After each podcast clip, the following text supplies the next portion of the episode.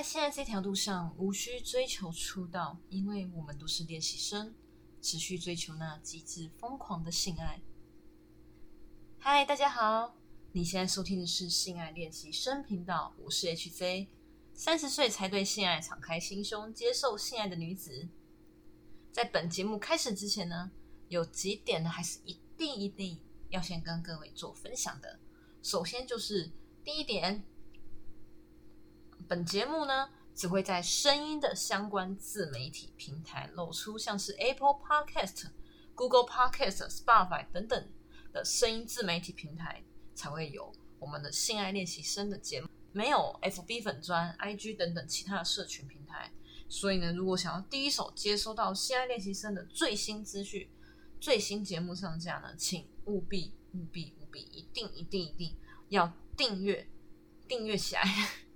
订阅起来，现在练习生的节目哦，然后也可以给五颗星评价。然后呢，本节目呢，务求像是朋友在跟你一起聊天的那种感觉，所以呢，不会有过多的剪辑后置，也不会有音乐，就只有我单纯人的声音来跟你陪伴，来跟你聊天。虽然每次都这样讲，但是其实我还是花了一些时间在做后置，因为我希望。能让大家听得舒服、听得顺耳，所以呢，不管怎样，还是希望你会喜欢哦。再就是呢，如果你有什么新的想法或经过想要听内容呢，都欢迎 email 来。嗯，我是最建议 email 过来的，因为 email 呢是只有我自己看得到。如果留言的话呢，可能就算你是匿名的，好了，可能还是会有一些隐私，会有一些隐私上的顾虑，所以呢。如果你有其他想要跟我交流的，或者是有什么想听的内容，或者是厂商呢要跟我合作呢，都欢迎 email 来哦，一律的欢迎。嗯，我现在也是都陆陆续续会收到一些信件，真的是非常感谢大家，感谢你们。对，然后我也是有在想说，既然我们都叫性爱练习生嘛，练习生是从什么来的？韩国嘛，练习生就是韩国制度来的，所以呢。我在想，我的粉就是各位听众朋友，要不要也取一个小小的算是粉丝名称？但我还在思考啦。如果快的话，可能下一周或下下周我们，就会跟大家分享说我的想法是什么，或者是我的有什么样的名称来跟大家来做讨论。如果你有其他想法呢，也欢迎来哦。对，因为我觉得如果直接。叫听众朋友呢，实在每次都觉得有种距离啦，没有那么亲切。如果有一个小小的粉丝昵称的话呢，我觉得反而会更亲切这样子。所以，如果大家有什么想法呢，都可以欢迎来信哦。然后，如果觉得我节目不错呢，欢迎抖内啦。有你的抖内，有你的支持呢，有你的订阅呢，就是我做好频道最大动力啦。也多多分享出去哦，给更多人听到。耶，谢谢。好的，那本集呢也是听众朋友来信哦，非常感谢，因为来信的听众朋友真的是超级感谢的。但是呢，我老实讲，我收到这个信的时候呢，我有一度愣住。为什么愣住呢？因为我自己是从来没有想过这样的状况。好，什么状况呢？就如我们标题这么直白的写的，就是这个听众朋友呢，他呢想要问我说，对于他。想要跟他的女朋友提说，跟他们另外一对好朋友一起出去玩的时候，想要住同一间房间，问我的看法。嗯，我其实真的还真的没想过 这这种状况。我老实讲，如果说要问我的看法呢，我自己本身其实是没办法接受的。为什么？为什么还要跟另外一对情侣一起住呢？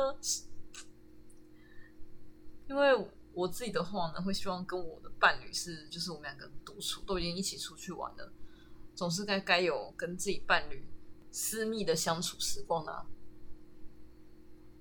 但我能理解这个听众朋友，他特别想要追求那个刺激感，我是能理解的。所以呢，依照我自己的看法，我会没办法接受。我老实的讲，对我很老实讲。呃，相信这位听众朋友应该也可以想象得到，如果你跟你女朋友讲的话呢，是确实就像你来信中有写到，就是对方可能会无法接受。我也老实讲，我自己本身也是没办法接受，但我会去想要理解你为什么会这样想，那个中间的最主要核心的那个想法，核心的那个点是什么？我会想要去理解。除了追求刺激感之外呢，我觉得可能还有更深入的理由去挖，要去挖。嗯，因为其实如果要追求刺激感的话，我觉得有很多种方法。为什么是要跟另外一对情侣一起住才会有刺激感呢？对啊，你跟你女朋友一起住，住同一间，就你们两个，应该也是可以有不同的追求刺激感的那种性爱的方式。对啊，嗯，哦，对，我要特别强调就是，嗯，这位听众朋友他特别有提到。他只是想说要一起住，可是没有要做那个交换伴侣，没有没有没有没有没有没有要做这种事情，没有要做这种事，就只是可能两张大床嘛，然后呢就是他跟他女朋友睡同一张床，然后另外一对情侣睡同一张床这样子。嗯，但是呢，我有因为这样子呢，其实不管是谁哈，应该大家看到这个标题，或者看到我刚讲内容，应该都会直接联想到可能想要去交换伴侣。因此，我有特别去搜寻有关交换伴侣的相关的一些文章。呃，如果你不想看文章，觉得文字很多，看的很累的话，那就直接听我讲就好咯。也欢迎分享出去，这样好。然后我是搜寻到是一个 GQ 杂志，GQ 应该就是全世界知名的男性杂志，叫 GQ 呢。他在，哦哟，这日期是很近哦。是四月二十九，对，就今年 前个月底而已的四月二十九的文章，哇哦，好，然后这一篇呢，他他他翻译的啊，他这是翻译的，好，然后我特别去筛选，因为他的那个文，就是他这篇文章其实写的内容蛮多的，我就特别去筛选我自己觉得几个比较重要的，好了，好，那他针对这个呢是讲是交换伴侣，交换伴侣的性爱派对。就这么简单，它的标题就这么写。感情乏味了，参加交换伴侣性爱派对有用吗？吸伴前又该有怎样的准备？这就是标题啊。嗯，因为我觉得，嗯，你谢谢你问我这个问题，可是我相信大家都一定会联想到是这个部分，所以我就直接去搜寻相关的内容这样子，然后发现呢，其实这边先讲的开头呢。是讲说，近年全世界所有的性爱调查当中呢，把性爱派对当成性幻想，以及有多批经验的比率越来越高。例如，光是意大利呢，估计一年就大约有七十万人哦，设身于交换伴侣的私人招待所啊。讲设身于可能文字写这样子，应该不能这样讲，就是反正就一年大约有七十万人去参与这个交换伴侣招待所当中。台湾虽然没有类似的调查，但是新闻里常常出现警方查获私人性爱派对，还持有毒品或八卦杂志 PTT 直击类似聚会见闻。因此呢，连明眼人一看社群媒体如脸书账号，就知道谁在约多批私密聚会，就知道在性生活如此开放的社群网络时代，性爱派对的风潮正偷偷的壮大着。然而，交换伴侣性爱派对的情况又不一样。这种方式呢，类似台湾早期说的换妻俱乐部，只是现在呢，已经转变更为性平权、更年轻化的交换伴侣性派对。这种在西方很早就出现的模式，在国外称为 K and Q 联谊，就是 King and Queen，指伴侣间在彼此性关系上都是自主与平等的，并邀请另一对伴侣或第三方来加入性游戏。而最近意大利出现了一本我的第一次交换伴侣。的俱乐部体验五十对情侣讲故事的畅销书，哎，我不知道这一个书台湾有没有，哎，可以去搜寻一下，嗯，然后这本这篇文章就是应该就是一他从那那本书截取出来的一些重点这样子，好，没关系，我们就继续，好，然后呢，他的这本书呢其实非常的客观，也没有偏见，也没有道德批判哦。主要就是从这五十对的伴侣的亲身经验呢，来讲述他们第一次参加交换伴侣俱乐部时伴随而来的动机、犹豫跟恐惧，还有感受。其实只要双方有共识，就有可能在探索新奇的性经验，也不感觉到背叛。所以呢，我这时候就要回答，嗯，这位听众朋友，我是觉得。就算你的伴侣、你的女朋友可能会生气，但是你可以用试探性的方式，就像你就直接把我这一集分享给你女朋友听，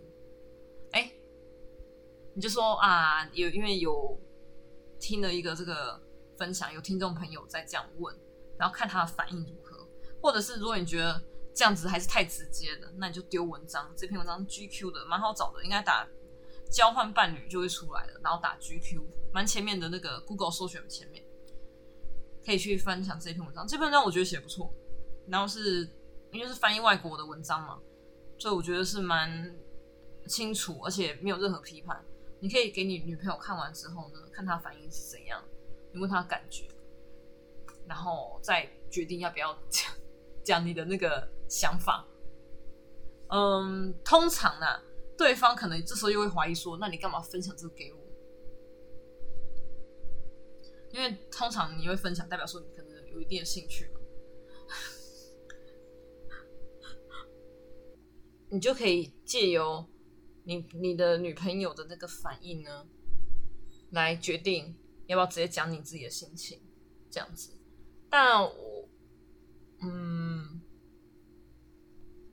你可能会觉得女生可能大部分都不能接受，像我其实也是比较没办法接，我是没办法接受的。我老实讲，但我我觉得我的个性哈，我有一部分的个性呢是比较偏向于是很想去尝试一些从来没尝试过的事情，只要在安全又不会伤害到自己的范围内，我都会想尝试看。我的我的个性，我现在说我自己。我个性是比较有点这样子，所以我就我我也我好像之前有没有讲过，就是我有点想尝试 S N，可是我到现在没尝试过。对，啊，我的伴侣呢是比较有点偏 S，可是他自己老实讲，他也只是比较偏 S 而已。他自己说他自己也不太敢尝试。我虽然说尝试是指说他可能就是当 S 的那一方来，可能打我屁屁啊什么之类的，他这个都不太忍心的。对啊，他真的对我很好，我很感谢他，所以。就是我，我跟我这个部分呢，我就是刚前面讲到的，我是比较愿意去尝试，但是那个愿意的程度是非常小的，甚至可能会被盖住。但如果有机会，说不定我就愿意尝试。我不知道，就突然哪一天被开发，我也有可能这样子。所以我在想，你的女朋友会不会有可能也是这样子？你真的可以试探看看。所以我还是很推荐你把我这个节目呢，今天这一集，或者是刚刚说的 GQ 的那篇文章，交换伴侣这一篇呢，直接分享给你女朋友看，看她会怎么想。她如果 OK 的话呢，我觉得你就可以提议看看，你可以，就是她反应没有很大，她反应是还好，然后是比较平静的话，你就可以尝试的来。问问看你女朋友有没有兴趣？你可以说你们要省钱，你可以这样讲说：“哎，我可我们这样一起啊，我们可以把这个钱呢，就是跟另外一对伴侣一起住呢，这样比较省钱。然后我们可以花更多钱在好吃东西啊，什么之类的，对不对？就是这个通常呢，我是觉得，若如果女生愿意为你着想的话呢，是愿意接受的，对啊。不要太夸张的那种，就是男生什么都不付钱这种理由，我觉得大概五六成女生还是可以接受的。嗯，因为他也是会为你着想，不想舍不得你多花钱嘛。哦，那这时候如果他在讲，可是你们是 A A 制哎，你女朋友可能也分，如果是花一半，可是他只想跟你一起住，如果是这样子的话呢，我这时候就比较好奇一件事，因为我啊那时候忘记回信再问。就是呢，你虽然说你是想要跟你女朋友这样提啊，但另外一对情侣那一对朋友，他们是怎么想？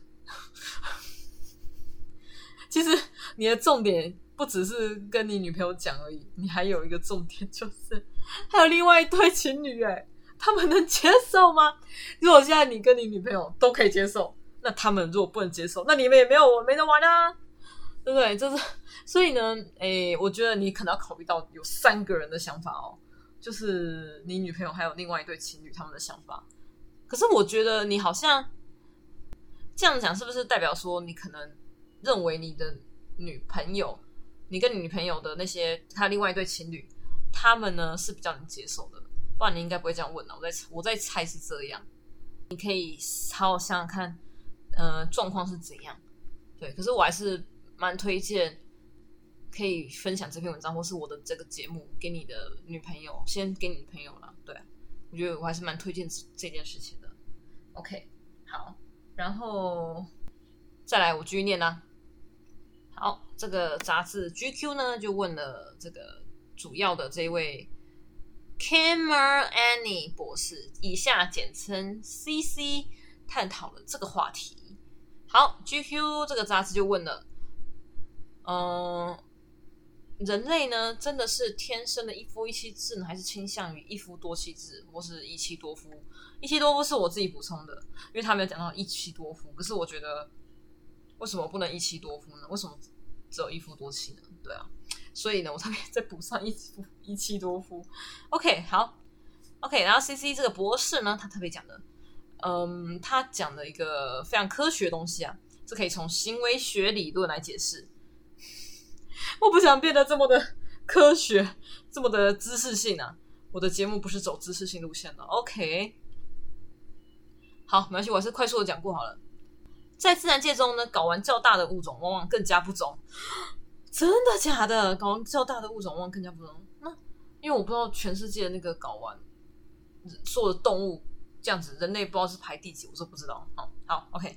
有后他有有有知道可以来信跟我讲，因此这样产生了大量精子，促使该物种的雄性更频繁的与不同的伴侣交配。人是一个中间地带，它有足够大的睾丸使它不忠，但又不会大到无法控制自己。因此，对文化和社会规范更敏感的人，只要做出一些牺牲，就可以对他们的伴侣保持忠诚。然后有一很大一部分的人允许自己逃避。在伴侣面前隐藏自己，而另一方面，一小部分的人在两个选择中摇摆不定。考虑到九零年代在北美进行的一项调查中显示，有大约五百万人曾参与交换伴侣的性派对，也许说极小部分甚至是不正确的。九零年代就已经有五百万人哦，北美那边。OK，好，这边呢，接下来这个问题继续问了：交换伴侣性爱的起因常是什么？CC 博士回答。一般来说呢，已婚或未婚、未婚、已婚或未婚的伴侣选择，因为要克服沉闷或公式化的性生活困扰，决定要加其他人呢来加入他们的性游戏，或是他们选择通过将其他人纳入他们的情色游戏当中。我在想，就是这位听众朋友，是不是你跟你女朋友的性爱呢，是不是比较已经流于公式了，所以你才会有这样的想法呢？嗯，好。没关系，那我们继续哦。嗯，有人认为这是分享或者是被控制的忠贞，这样定义正确吗？诶，C C 博士回答呢，某些方面是可以这样说啦。我们选择避免传统的不忠，因为当中都隐含着某种痛苦，例如保密、欺骗、谎言、背叛、信任。所以透过这这样形式，等于正式就寻找新刺激或被对方提出来进行公开的讨论。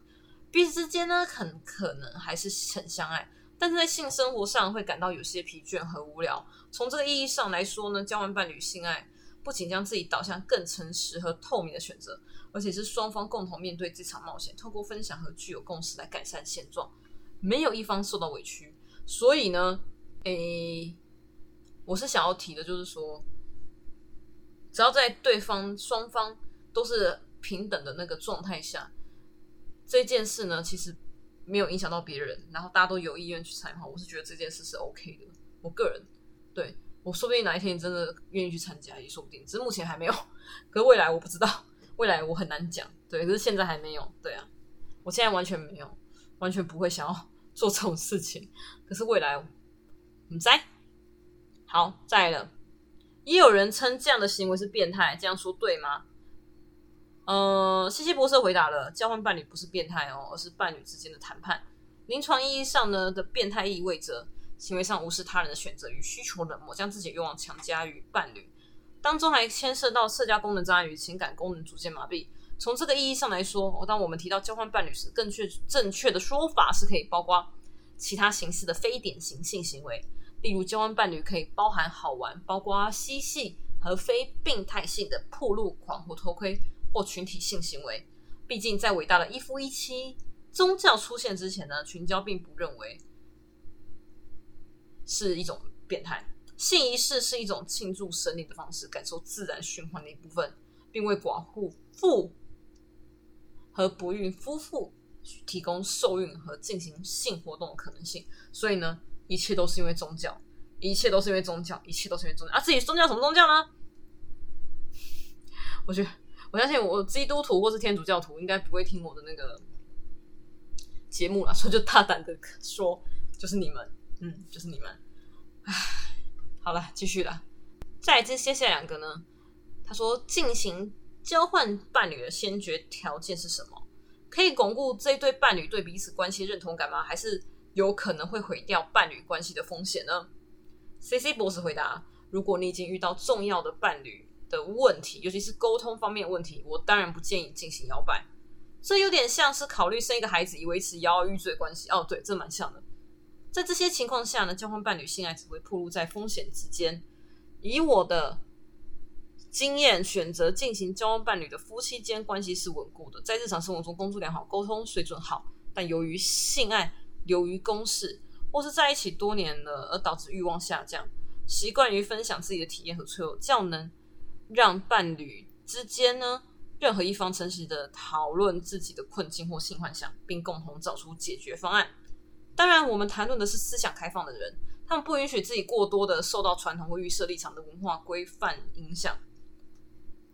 伴侣之间关系在交换伴侣模式下能维系，必须基于尊重与信任，让你能享受宛如婚外情的快感，但是却又是一场共享的游戏，不会感觉到背叛或被贬低。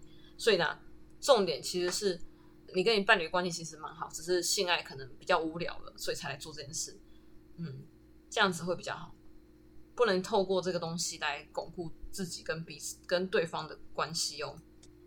如果两人决定一起进行这样的冒险，常见好处什么？首先是颗粒之效应。好，这什么效应呢？也就是说一种新的性活力，特别是在男人身上。这这个专业术语可追溯到美国科利兹总统。访问一个农场的故事。当时第一夫人见到公鸡充沛的性活力而有所感，就问向导：“这只鸡每天要做几次？”得到回答是一天几十次哦。第一夫人回答说：“告诉柯利兹先生。”总统得知此事后，转而问道：“总是和同一只母鸡做吗？”热心的向导回答是否定的，并补充说：“每次都有不同的母鸡。”总统回应道：“呢，告诉克里兹夫人。所以呢，在大多数哺乳动物中，无论是雄性还是雌性，在有新伴侣交配的情况下，性能力会有所提高和改善。当然，遇到新的性爱对象的时候，会感觉到备受吸引，而体内自行分泌多巴胺，那会让我们的神经中枢意识到再做一次。啊，实在是难怪。”哎，难怪会出轨啊！再来最后两个问题：什么原因会驱使一对伴侣去交这种活动？原因很多，例如说性生活很无聊，欲望减少，对出轨的渴望，为感情关系增加一点情趣，或以不同的眼光重新发现伴侣的幻想。经过这么多年的共同生活，我们已经会用不同的方式挑逗我们的伴侣了，各种什么性角色扮演啊、性感内衣啊、性玩具啊，但因为很难变出新花样，彼此都已经用固定的视角看待对方，没有新鲜感了。以至于我们忘记了同样的事情，人可以是有吸引力或性感的。观察第三者对我们伴侣在情欲上的渴望，可以引导我们用第三方眼光重新看待对方，发现对方超越我们在日常生活中所认识的伴侣的既定形象。最后一个，交换伴侣性爱在一般常见的阻碍是什么？好，这个就跟今天这个问题有关。这种伴侣交换形式会有很多种因素而被阻碍，例如说。我们都可以遇到两对互相交换伴侣时搞搞不定，而要各自去别的房间，或者在同一个房间，或者是找了一个人三人行时，有一方想三 P，但另外一方只想在旁边看着自己伴侣与第三者做爱，这些都是要在决定进行这样冒险时花长时间沟通清楚的。OK，好，这篇文章真的写蛮好的。然后，呃，我这边呢，最后呢，做个一些总结啦。嗯，想要回答，再次回答这个听众，不管怎样呢，你你可能会觉得跟女朋友做爱呢，已经比较没有刺激了。这样子，虽然说你写的不是说真的要交换伴侣啊，但我觉得意义上可能有点类似的，所以我才会这样讲。如果不是的话，没关系，你再下次再回信来跟我说。啊，我也刚好借由这样的这一题呢，我真的很感谢你，然后让我来思考这个问题。这样，嗯，重点是什么？就是你要跟你女朋友沟通清楚。如果因为这样子，说不定可以让你跟你的伴侣呢，换一种方式，在性方面可以更圆满、更幸福的话呢，那其实我觉得只要彼此都做好防护措施，不管是对方或者是跟别的伴侣都一样，其实真的只要你们沟通好，真的都 OK 啦。对，然后我自己本身呢，是觉得我都尊重。但我目前没办法，我目前没办法，我没办法跟我伴侣、跟我自己的朋友，还有我朋友的男朋友一起住。我我真的没办法，我老实讲，我真的没办法。可是我的个性呢，会想要感谢他会主动跟我讲，虽然我无法接受，但是我觉得伴侣愿意跟我讲的时候呢，代表说他是有尊重到我，而且他其实不会想要自己去做，因为其实通常不愿意讲的时候呢，可能自己就会去做啦，对不对？人家很多，不然为什么会会有搞小三？小三小王通常都不会告诉另外一半嘛，告诉自己的伴侣，不是吗？都是自己暗地来的啊。所以呢，如果对方愿意跟我讲，我其实很感谢，因为代表说他有尊重到我，而且他他其实就是完全是考虑到我自己的立场，所以他才会来先来问我，而不会是自己私底下去做。所以我会问清楚对方的原因，然后呢，了解到底是怎样的状况。说不定就真的接受啦，对不对？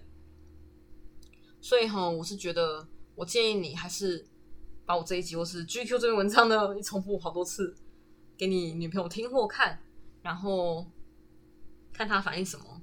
我真的觉得你们好好沟通，因为我这样看下来哈，我我我没办法完全很明白你们的目前的感情状况怎样，但是我觉得你跟女，我自己猜测你跟你女朋友可能目前的感情状况是不是？比较平淡了，没有什么刺激感。虽然说你对他是还是还是有爱的啦，但